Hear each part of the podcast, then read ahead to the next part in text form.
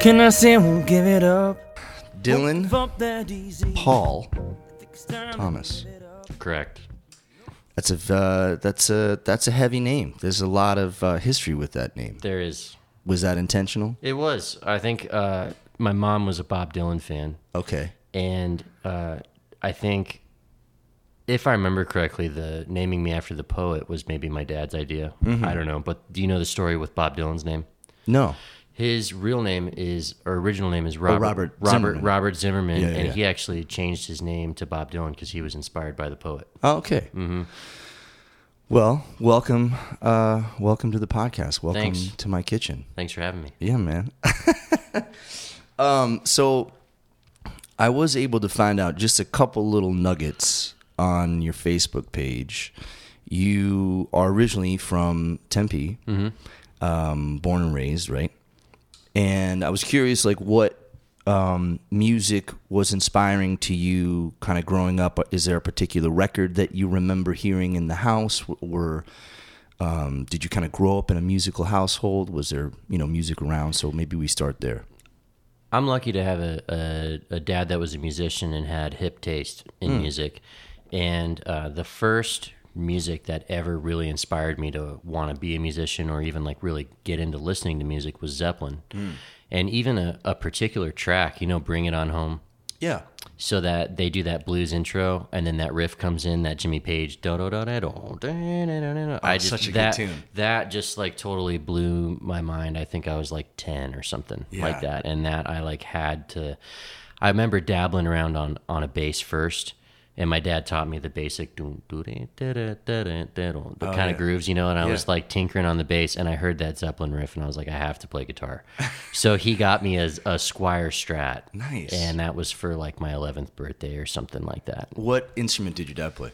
Bass, up, okay. upright and electric. Okay, and uh, he was very much all about American roots music. Mm-hmm. So he he wasn't like trying to be the uh, not to say that he wasn't an artist, but he wasn't trying to be like, oh, what's my unique voice kind of thing, and like writing his own shit or whatever. He like sounded like the records Mm-hmm. you know like he, he could get like that willie dixon thing Hmm. or or whoever you know and um those were some of the best compliments I think he got when recording in the studio with people like Ike Turner. Like he recorded at Clarke Rigsby's place with Ike Turner No shit. or whatever. Yeah, I think Wow. everybody was really impressed that he nailed the original like organic sound. It's like this sounds like it was recorded in the 50s or whatever, you know? And then he was just an encyclopedia uh, when it came to like, you could bring up any artist, any record, whatever. And he's like, oh, like if he doesn't have the copy, like he, he's heard it at least or Yeah. whatever. It was pretty wild. And so he was a gigging musician in town. hmm He was the house bass player at the Rhythm Room for 13 years. Oh wow! Mm-hmm. So he knows Bob, obviously. He does. Yeah. D- Does he play with Bob still, or? Uh, my dad passed. Oh, no shit. Yeah, 10 years ago. Oh God, sorry about that. No, that's all right. Yeah, but um, he he was at he was the house bass player for 13 years. Wow. He's in the Arizona Blues Hall of Fame. Okay. Mm-hmm. No shit. Yeah, and so his resume was pretty extensive. Um, and is your mom still around? She is in Alaska. Oh. She moved there, I think it was maybe like nine years ago. And she moved there to retire because she is from Chicago and then she lived here in Phoenix for a long time. She was tired of the big city life and uh-huh. wanted to do the small town thing and just completely change it up. And my, my stepdad's family is all there. He got a good job out there. Mm-hmm. So it just made sense. A lot of people are surprised, like, wow, she went to Alaska to retire. you know, that's not the most common, you know? And Yeah. so, but yeah, I mean, it makes sense because it's just different from everything she's ever It's it's way off the grid, that's for sure. Yep. And so she's in a small town called Palmer, and it's a it's about an hour northeast of Anchorage. Wow. I've been there five times, and I went once in the winter, and I'm not trying to do that again. No. no, I went for Christmas, and I'm I'll pass on. See you in the summer. it's beautiful in the summer. It's, bet. it's cool, man. When it's like it's cold enough where you can wear winter clothes, but it's like winter here is summer there. Right. And so you leave Arizona in July, and then you go you go there, and it's light out until one or two a.m. And I'm sta- standing outside having a fire, drinking beer, and it feels like it's like five p.m. or something. You know, it's cool. I That's I, awesome. I dig that. Yeah. Yeah. Did she um did she was she also big into music kind of growing up? More of a, a fan. Mm-hmm. I mean, she like played French horn in high school or something like that. But she was never like trying to be a musician at all or anything. Got you. Yeah. Do you have siblings? A half sister. A half sister. Yep. And is she music music as, well or no, uh, visual art. visual art? Yep, drawing, uh, maybe painting. I think like she does a lot of digital digital art and stuff like that. Mm-hmm. Yeah, her. Um, and did I see that you did uh, Mesa Community College? Mm-hmm. Was that a thing? Yeah, I did that for two years. Yeah. That was an interesting experience for me because growing up with my dad, um, it was a lot of blues, R and B, classic rock, country, uh, super like I always thought of it as kind of like honky stuff. He really dug back to like the oldest, playing like tiny little like 78s on like a legit old record player, like the mm-hmm. oldest shit I've ever, you know. Yeah. And so like I, I grew up with all that kind of stuff and he wasn't really a jazz guy. It wasn't like he hated it or anything, but he just wasn't like sitting at home listening to jazz records, mm-hmm. you know. Mm-hmm. So it was totally new for me to go to uh, I went to NSA for high school, an art school. Mm-hmm. And that's where I was first introduced to jazz. And and then going from there to community college, it's like my relationship with jazz was totally based on school. Mm, academic. Yeah, and that wasn't a great first impression. Like I think if you if that's something that you're going to actually pursue, it should just you should feel inspired. Like it was a certain record or performance that you just like couldn't get enough of, and then this is what made you want to do that. When your teacher is saying. Uh, Here's your options, classical or jazz. It's just kind of like okay, like that just was not a great. Right. That was not a great like introduction for me, you know. Yeah.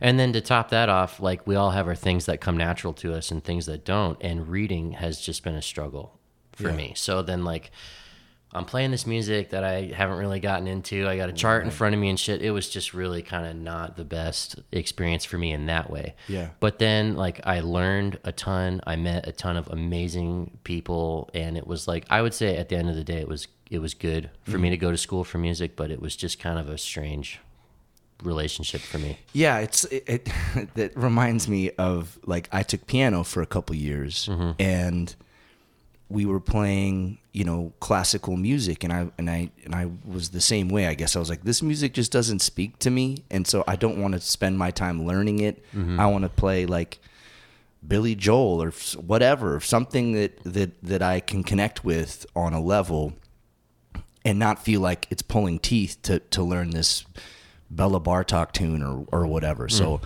I can totally relate to you have to come at the instrument in your own way and kind of lean on your natural um, your natural passion or or your natural um, organic um, connection to a particular style of music. Do you think? Um, so I'm assuming that that the the curriculum at MCC, as you say, it was it was either classical or jazz, and there wasn't really anything in between. At the time, I don't think there was. Yeah. No. Yeah. Yeah. And then you know, going to school for other kinds of music, I can I can see that as being cool and beneficial. I don't want to knock it, but it's also like I just kind of come from the idea that uh it's best learned like in the garage with your buddies or at a jam session or you know maybe maybe you take lessons from somebody but just kind of just the act of doing it mm-hmm. you know i mean that's how it was for a lot of those jazz heroes back in the day too is like you know like miles went to juilliard and all that but he, i mean he got his real jazz education being on stage with thelonious monk Right. and you know so it's like i was just lucky that like when i was younger my dad brought me to blues jams and stuff like that and i'm sitting at home with zeppelin records or whatever Right. and then like going to nsa there's kids my age that are super talented and cool and stuff and so Tell me about NSA. I, I don't know if I've heard of that. uh, New School for the Arts, and Okay. it's it's actually NSAA, New School for the Arts and Academics. Okay, and where is that? Is that in Tempe? It's in Tempe on Apache and Terrace. Okay. Yeah, it's over by the where Pita Jungle used to be, and Yeah. Filiberto's and stuff. It's Yeah. right next door. Okay. Yeah. Um, do you have any? Uh, we were just rapping about how Tempe has changed, um, even in the last twenty years. I mean, do you have any early memories of what that scene was? I mean, it sounds like your dad was taking you to diff- like. Did you go to Long Wong's with him, or or I'm assuming you went to the Rhythm Room with him on occasion? And First time I ever played on like a real stage, I think was the Rhythm Room. Hmm. I have a photo of it too. well, how old are you? 13. Maybe 12 or 13. That's yeah. awesome. Yeah, and I was playing guitar. Okay. My dad was on bass. Yeah. Do you know? Do you know Bill Tarsha, harmonica player I don't. from the Rocket 88s? I don't. I He- guess the name sounds familiar, but He was playing drums no shit. that night. Yeah. Okay. That was cool. So you, y- your first instrument was the bass, kind I, of. I or- dabbled on it for a little while. But then you wanted to play guitar. Mm-hmm. Anything else?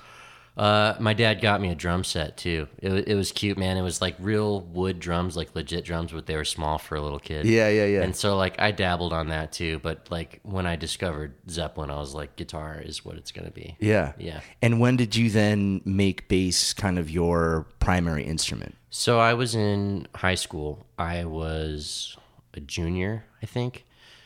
I think I was 16 or maybe maybe 17 at the time. I don't remember, but I was like a junior in high school, and I remember my dad used to take these out of town gigs, Strawberry, Jerome, like Payson, whatever, and they would be two, three, four days, you uh-huh, know. Uh-huh. And he would trust me with the house.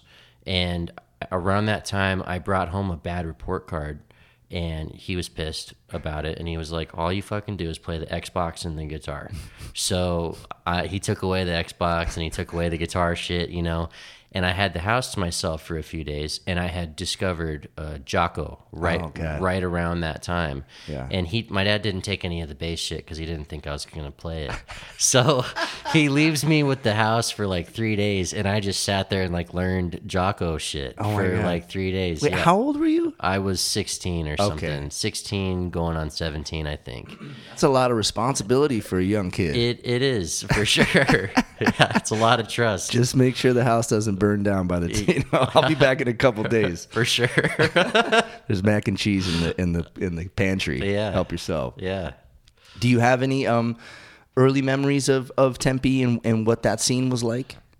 I can't say what the scene was like. Mm-hmm. Um, I remember the laws were a lot more lax about bringing a kid to a bar, Mm-hmm. and as long as it's you're not even close to being 21. I mean, you're 13, 15, whatever. Nobody cares. You're here with your parent, you know, Right. like point them out to the bartender, like whatever. I'm not trying to, they, you know, it was it was chill. Yeah. So my dad could bring me to some cool places. So I experienced uh, what was it called? Uh, Warsaw Wally's. I don't know that. That's called Chopper John's now. Okay. I think. Yeah. And then um, he used to take me to a blues jam. It was like 32nd and Thomas. And it, what was it called? Like Pat Murphy's or something like hmm, that. Hmm. Um, a kind of divey place on the southeast corner. Hmm. I think it's 32nd and Thomas. And mm-hmm. that was a blues jam we would go to mm-hmm. a lot. Mm-hmm. And then there's that experience where I played with him at the Rhythm Room. And there were times when I was just there hanging. And some of the cooler experiences that I had is when my dad brought me to the studio.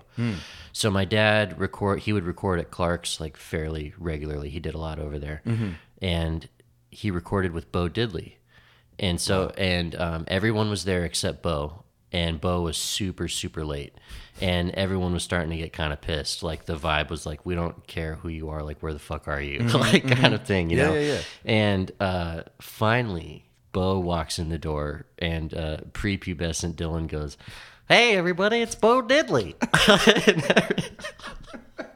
Everyone's cracking up, and it kind of like lightened the vibe a little Yeah, bit, you yeah. know. And that was kind of like, and I got to meet him and stuff. Cool. And I've I've got like an original Bo Diddley vinyl that he signed and Oh, stuff awesome. at the house. So that was like a really cool experience and story, and I remember that well. So you know you've known Clarke for almost all your life then? A little bit, yeah. I mean, I mean, I would say like we've definitely like met a few times, and like the, a lot of these experiences are from when I was a kid, and mm-hmm. I would still love to work with him. I plan on it, you Yeah. know. Um, but yeah, that's that's one of my favorite stories to tell about my dad. Yeah. the- yeah, That's hip. yeah. I did cut I cut a record with Clarke. Um he's got a great ear. He knows, you know, he knows exactly what to do. And um yeah, great room to record in. That, that I have very fond memories of that. Um of that experience. He's just so knowledgeable and uh and man, yeah, he has killing gear and the room just sounds right and he knows how to capture it. It's like you would you would expect that to be the case with someone who's had this room for so long. They know exactly how to dial it in. You know, My money down, but you can't see that the housing market in Phoenix is crazy right now. Being a buyer uh, can be very competitive, and you're going to want a team who's looking out for you. Maybe, I don't know, maybe you want a team with 25 years experience selling here? I got it. The Engstrom team, y'all. Becky, Carrie, and Kate. This is the mother daughter real estate team with Coldwell Banker Realty. Maybe you're wanting to sell your home. They're going to walk you through this process. They will tell you the things that you should and shouldn't do to get the house ready to sell, and they're going to get you the most bang for your buck. Call my friends Becky, Kate, and Carrie at 480 250 1936 or find them online engstromteam.com E N G S T R O M team.com. So what happens after MCC? You're there for 2 years and then you what decide that you want to just be a full-time musician or what was that transition like? I had a realization that um, I was just going for the music and I wasn't taking any academic classes or anything. So I don't know that a degree was even the plan to begin with. Mm-hmm. But I just realized, like, after a couple years at a community college, it's like you're starting to think about transferring to university. And I just was like, well, I don't want to teach at a mm-hmm. university. So if I get the, if I actually move forward with getting a degree, how is, what is this going to do for me? Mm-hmm. Like, I basically want to play my own music and I want to be a freelance musician. I want to tour and record and be an artist. It's like, I don't know what the degree will do, Right, you know? right. And it's a lot of money and stuff. And I, I, I had a small amount of student loans, like 10 grand or something like that. And I was like, I don't think I want to put myself in a bunch of debt mm-hmm. to get a degree. And then I do what with it? Mm-hmm. Right. And then my my mom was just trying to be pragmatic, and she's like, "Well, if you have a degree and things don't work out with music, then you have a plan B. Like this Mm-hmm. can help you get other jobs and stuff." And I don't really want to treat music like there's a plan B, though. Right. I don't I don't know if that's like naive or not, but it's like I really just want to pour everything into it, and it's Mm-hmm. kind of like. I guess I'm rolling the dice on the if you build it, they'll come kind of thing. Yeah. You know, and it's like I really just want to give it everything. And I, I believe in it. Well, you're certainly not the first person to say that, uh, even on this podcast. I mean, um, the whole, it's funny, the whole concept of the plan B, um, to some, uh, and I would even say for me, um, doesn't really exist. Like, you can come in and out of music and, and kind of use that that passion when you need it and sometimes you can step away but music isn't like I don't know. You you either have that passion for it or you don't, and so Plan B is just like no. Music will always be here. Mm-hmm. I'm gonna give it all I I have at the moment, and then if I need to step away for a moment, I can do that too. Um, but yeah, the the whole concept of the Plan B um, doesn't is like contradictory. It's like you can't deny this a passion for something. You know what I'm saying? Yeah. So were you able then to just transition into being like a full time musician, or what was that like? Yeah, I'm I'm grateful that I picked up the bass because I mean, living living in AZ, you can work on pretty much any instrument. It's like I'm so grateful to be living in a place where there's so many gigs. I mean, I know mm-hmm. I know people that live in in these bigger cities, LA, Portland, Chicago, New York, whatever. It's so competitive, it's mm-hmm. so dense, it's so expensive, you know, and it's like it ha- those places have their perks obviously, but then living here it's like, oh man, it's pretty reasonable for me to get cover gigs, original gigs, mm-hmm. church gigs. Like it's it's easier here to pay your bills doing this. For sure. And then being a bass player, especially, it's like everybody needs a bass player. Yeah. You know, and so it's like I, I didn't really have that in mind when I started playing bass. I really was just kind of inspired by things like Jaco and like funk and R&B records and like Herbie's funk stuff. I just my taste of music went from the guitar rock thing into that. Yeah. So that's all that inspired the bass and then it was just a caveat like, oh, everyone needs bass player. Right. So then it, it took no time at all to start getting Work. paid gigs. Yeah. I was like 17 or 18. I had been playing the bass for maybe a year and I was like working. Yeah. There was a drummer that doesn't live here anymore. His name was Zach, uh, Zach Bracey, and he hosted an open mic off of University. You know where the Chuck Box is? Uh, in the Chop Shop? yes. Okay. Yeah. Yeah. Yeah. there's a parking lot next to Chop Shop, and that used to be a place called uh, Boathouse Barneys or something like that. I love these old strange names. You know, I Uh, we're not even. I mean, okay, Tempe Lake. Okay, there's, that is a body of water, but really a boathouse in Tempe. You know, like what the fuck are we doing here? Jesus, Yeah. boathouse Barneys. Yeah. so I hosted an open mic there, and him and I would set up on the on the corner of Mill and Fifth. Okay, So it was like the northeast corner of Fifth and Mill. We would play drums and bass, and that was it. No shit. And just improv, and people dug it. You Yeah. know, and I have some funny experiences from that too, man. Uh, one time we were playing on that corner, and there's a hotel. What is it, Twin Palms or something like Yeah, that? Big yeah. pink fancy yeah. hotel right around the corner. There was a, like an adult film convention going on there, and so all the all the porn stars are like walking Mill Avenue, and we're sitting there playing, and this girl. She pulls her tits out and she grabs the tip jar and she's got her tits hanging over the tip jar and she walked around with the jar and Oh she God. she like made us a whole bunch of bread, oh, you know. oh my god. yeah. But this is when I'm like 17 years old, oh like Oh my God. doing these gigs and playing on the street corner and stuff. And Yeah. then when I turned 18, I was like super eager to move out. It didn't even take me two weeks, and I was out of my dad's place. Yeah. And I got a place uh, right by MCC. So that's the only time I've ever technically lived outside of Tempe. But it's like Tempe Mesa border. Right. You know. Right. I had um, Lee Pereira on the podcast a little while ago, and he told me a story. Um, his first meeting you was on one of those corners. Like I think he was playing, he was busking, and you just like rolled up. You just had your bass in your hand. I don't think he. I think he said that you know there was no case or anything. You just kind of rolled up and said, "Hey, can I can I jam with you?" Yeah. and then like you went and got uh, maybe a little um, a little amp or something and just set up next to Lee and started playing. So here's here. So he was busking with a drummer. Okay. And I, I didn't have anything with me, but I I was. This is during the time when I was playing on the street corner of Fifth and Mill. Yeah. And I don't live far. And my shit was at my buddy's house, who lived even closer than I did. Uh-huh. And I just walked up and said, "Can I jam with you guys?" And he didn't know what to expect, and said, "Yeah, sure." And I came back, and it it, it was actually a big amp. Oh, it was like a 410 cabinet, and I had it on a dolly Yeah. and I pushed it down fifth and then down middle. It was probably almost a half mile of like pu- pushing this giant bass rig down the street, and I just showed up and started jamming with those guys. And That's I, awesome. I have a photo. No kidding. Of that. and how old are you? You were like a Seventeen. seventeen. Yeah, because I I turned eighteen and moved out right away, so I was still living at home Yeah. when this was. Yep. And you've been working with Lee, I guess, since then, right? I mean, it's been a minute. It was a, there was a handful of years that went by where we didn't see each other. I Mm-hmm. think five, six, seven years or something like that of nothing. And he had a gig at that aquarium OdySea. Yes, yeah, and yeah, he yeah. was he was playing with Ira, and he needed a bass player. And Ira said, "Oh, you should hit up Dylan." And he kind of was like, "Oh man, like I hadn't thought about that dude in a while or whatever." Yeah. And uh, like that gig went well, and I don't remember. You know what? I might have played with him at OdySea first, or it might have been at the Jade Bar first. I played I played with him and Miguel. Mm-hmm. Maybe that was the one. And it's like we we hadn't played together in forever, and then the gig just went like amazingly, and he's been using me ever since. Yeah. and it's been I don't know three four years now of That's of- awesome. of playing together. Yeah. Yeah.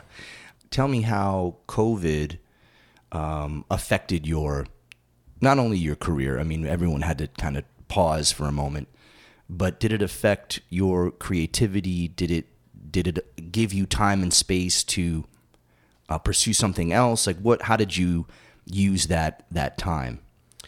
I used it more so to take a break from music. And I've asked a lot of musicians this question too. And you'd think, oh man, I have, you know, stimulus checks, unemployment, all this free time. What an amazing time to practice and record and like be productive at home or something. And it's actually the opposite. That's how it was for me. And that's what I've heard a lot too is like, my whole life is just music. I don't have a ton of other hobbies or like a day job or anything. It's just music.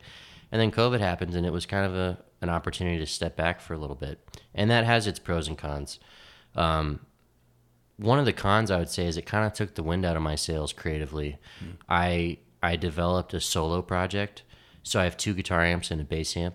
Oh, that's right. I remember seeing that. Yeah, and I, I there's uh, just one guitar, one bass, pedal board, laptop with Ableton, guitar, two guitar amps and a bass amp, and then I can have parts here, parts here, parts whatever, you know. Yeah. And I was starting to get more and more comfortable on stage by myself because I've always been a sideman, always. So then to be up there alone playing your own stuff is kind of like it was a little nerve wracking at first. And then writing for that setup is a little bizarre because I've I've given myself like some rules or some obstructions with hmm. that project. Hmm. And one of the things I told myself is I none of it will be pre-recorded. Mm-hmm. I want everything to be live. And that means that every single tune is built one part at a time. And so you like writing for that is odd. Yeah. Like imagine like Yeah. if you have a band with three other guys and it's like okay, every single song needs to be built one part at a time. That like Right. the band could never be all in. It's kind of strange, you know. Yeah. So And it was a lot of like looping, right? It's And- all looping. Okay, yeah, yeah, yeah. so like I'm getting better at playing alone, at writing for this platform, all this kind of stuff, and I played either six or seven solo shows, and mm-hmm. I was starting to get kind of hyped about it and feel the momentum, and then COVID, mm-hmm, mm-hmm. and then it's not like I hit it hard at home alone working on it, and then when COVID passes or settles down a little bit, I can come out and I've got all this stuff. I didn't really do that. It's mm-hmm. kind of just I've kind of just neglected it this whole time. But maybe I needed a break from music, you know. So I don't know pros pros and cons. Yeah. Thirty minutes down, so the story goes. So the story goes is sponsored by Santan Brewing Company, located right here in Chandler, Arizona. Now I love Santan. They have delicious beers. They have award-winning spirits. They have a couple great brew pubs. But they also just opened up a new event and catering space called Santan Gardens. Now they have a couple events coming up. Mark this on your calendar. April 30th. Beer, bourbon, barbecue, and a band. Come on. Arguably four of my favorite things on the planet. And it features my good friends JTM3. Tickets are on sale now. It's a family-friendly event. There's a food truck from 5 to 6:30. They got sandwiches and brisket and, and burgers and grilled cheese and live music and beer. And did I say bourbon? Uh, what are we doing with our time? Uh, get your tickets. Go to santanbrewing.com forward slash events. Santan Gardens is located at 495 East Warner Road, Chandler, Arizona. I will see you April 30th. You have a new project. I do. Yeah, tell me about it. Inkblot. Mm-hmm. I uh, that name came from a tune that I wrote a long time ago, probably seven, eight years ago. I came up with a solo project tune. So I make a I make a guitar and bass loop, and then the drums are scooting over by a sixteenth note until you get back to where you started. So this guitar and bass loop, you get to hear it in like four different ways. You know, like when the downbeat changes, it's almost like a new riff. you know? Right, right. And I was like, oh, it's kind of like a musical like ink blot. Like it just is what it is, and it's like I could see this or this or this or this. There's all these possibilities. So uh, there was um, a couple different iterations of Inkblot. I I had a drummer named uh, Micah. Did you ever meet Micah Hummel? The name sounds familiar. He was my roommate, and him. And do you know a guitar player, Alex Oliverio? Also, no. So the three of us had a trio, and I had a, this kind of thing in mind genre bending, instrumental, fusiony kind of thing, you know? And so we did that for a little bit, and it kind of fizzled. And then, uh, do you know Jordan Tompkins? no. Oh, I don't know any of these people. no, none of them. I I tried it with um, Alex and Jordan and myself, and then that kind of fizzled too, which is fine, you know. And I just a few years went by, and finally, um, I heard Garrison one night. He was playing with. Do you know Bailey, the bass player? Bailey Zick. Yes, I do. Yes, I do. He was yes, playing. I know someone. yeah, he was playing with Connor and Bailey, and I think it was at Cornish. Mm-hmm, Oh, for the jazz jam. Yeah, and Yeah. they do a set first, you know, and they played uh, a tune called Deluge, and they did Taylor Eigsti's version of it. And so it's not like this typical swing thing. The Taylor Ikeste version is this really complex, mathy, crazy, kind of, I would say like fusiony thing, you know. Mm-hmm. And I told Garrison, I was like, man, I've been wanting to play that kind of music for a long time. You know, I'm not like a swinging upright type cat. I was mm-hmm. like, I would love to do this, and I kind of was bugging him about it. Mm-hmm.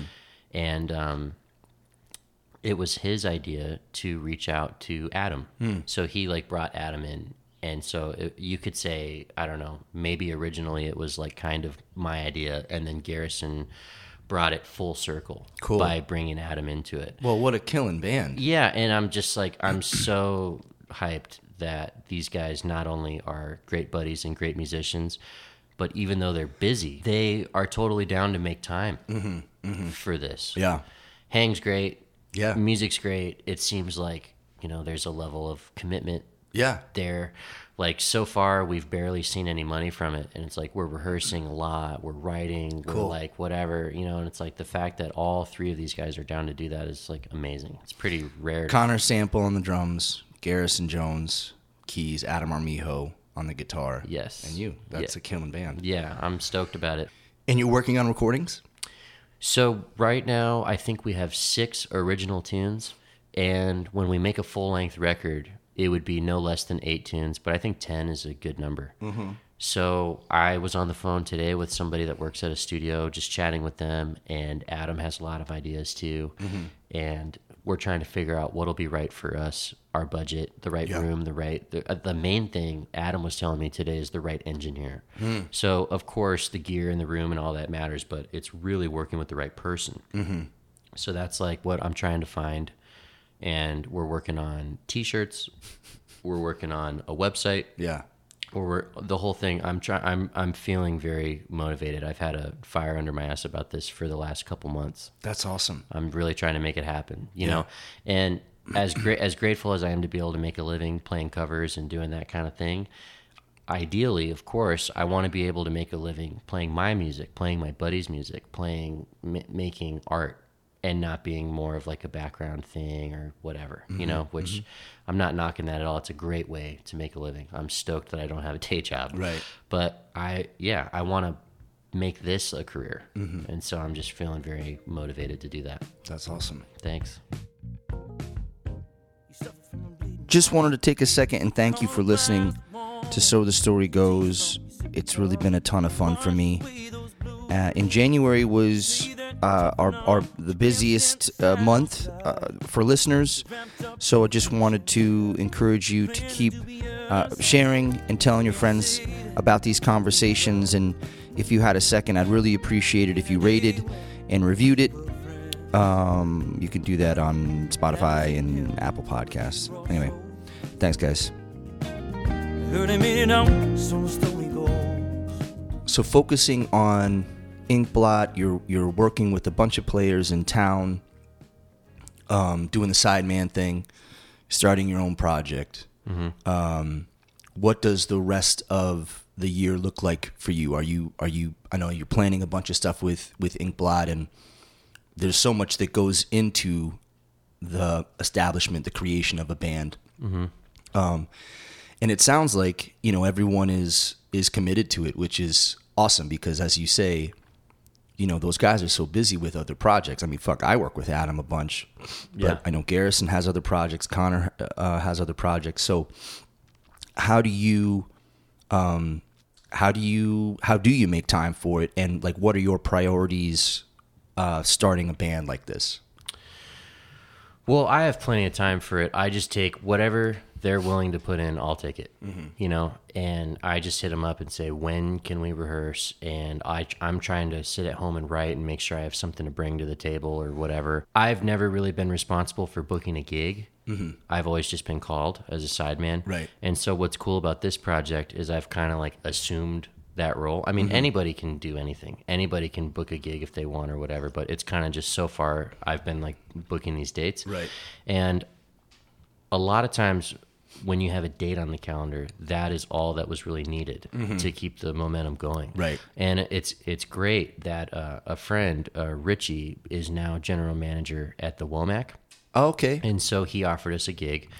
Our first show was at the Lost Leaf, and it was a 50 minute set. And we were offered a date at Womack, and it's three hours. Yeah. And I just said yes.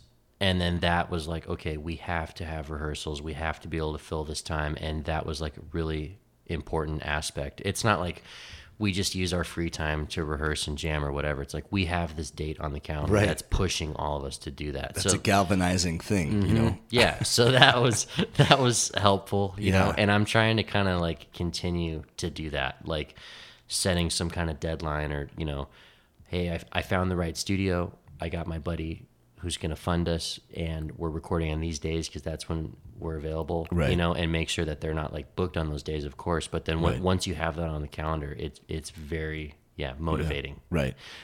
And and you mentioned just briefly some of the things that you're that you have to put you know you you know basic shit right you got to get your website you have to have some recordings and and and some merch and this is shit that doesn't just happen you have to you have to really be focused. And and for me personally like that stuff isn't the stuff that is inspiring. Like that aspect of the of the music business does not inspire me. Um updating my fucking website like give me a break. Yeah. um, and I think non-musicians uh, maybe don't understand just the nuts and bolts of of putting a band together. I mean, it's it goes beyond obviously um, coordinating schedules, but I guess the benefit of, of one of the benefits of, of the cats in, in your band is that everyone is so talented in, in a variety of ways. So, you know, Adam can Adam can record. Everyone can record at home. Like there's just a I don't know. I'm I'm really excited. I I was gonna go to that show. Um, I didn't go to the Womack to, to hear you guys, but I uh, I wish I had. I saw a lot of video and I was like, fuck that that you guys sound so fucking good. Thank you, man. You know, Yeah. damn, One of, one of the tunes we played was just 100% improv. no shit. That went really well. Yeah, we we ended Garrison's tune, and the outro just went into whatever. Yeah. and it's cool to have a group that you can do that into. for sure. Yeah. all those guys are so good at that shit. Mm-hmm. So how did you, how did you fill three hours? Was it was it a lot of that improv stuff, or was it? Did you play a bunch of covers? Like, how did you get it over? We barely did it. long, long breaks. um, we played all of our originals. We did, uh, I think, the same number of covers. Try to stretch out solos. Sure. do a tune that's just purely improv and then you know honestly one of the tunes we played twice Uh-huh. so it was one of the first tunes we Yeah. opened the night up with and then we did that at the end and Sure. then uh, there was like an encore and uh, you know the Jaco tune portrait of tracy mm. it's all harmonics you know Mm-hmm, um, there's like a i don't know if there's a version of that where garrison copped these changes from but we did like a portrait of tracy jam for like Cool. for our outro you know Nice. yeah, just just improv. Yeah. you know, yeah. And you have other dates on the books? Yes, uh, March second. Fingers crossed. It it seems slightly shaky right now, um, but I think we will be at the Rebel Lounge, and it's for some kind of fusion showcase. Okay. Yeah. So and I, I have big plans for that if it's if it's happening. And it, it, it seems like the people that are putting it together are really trying to make it happen. I don't really know what's going on there.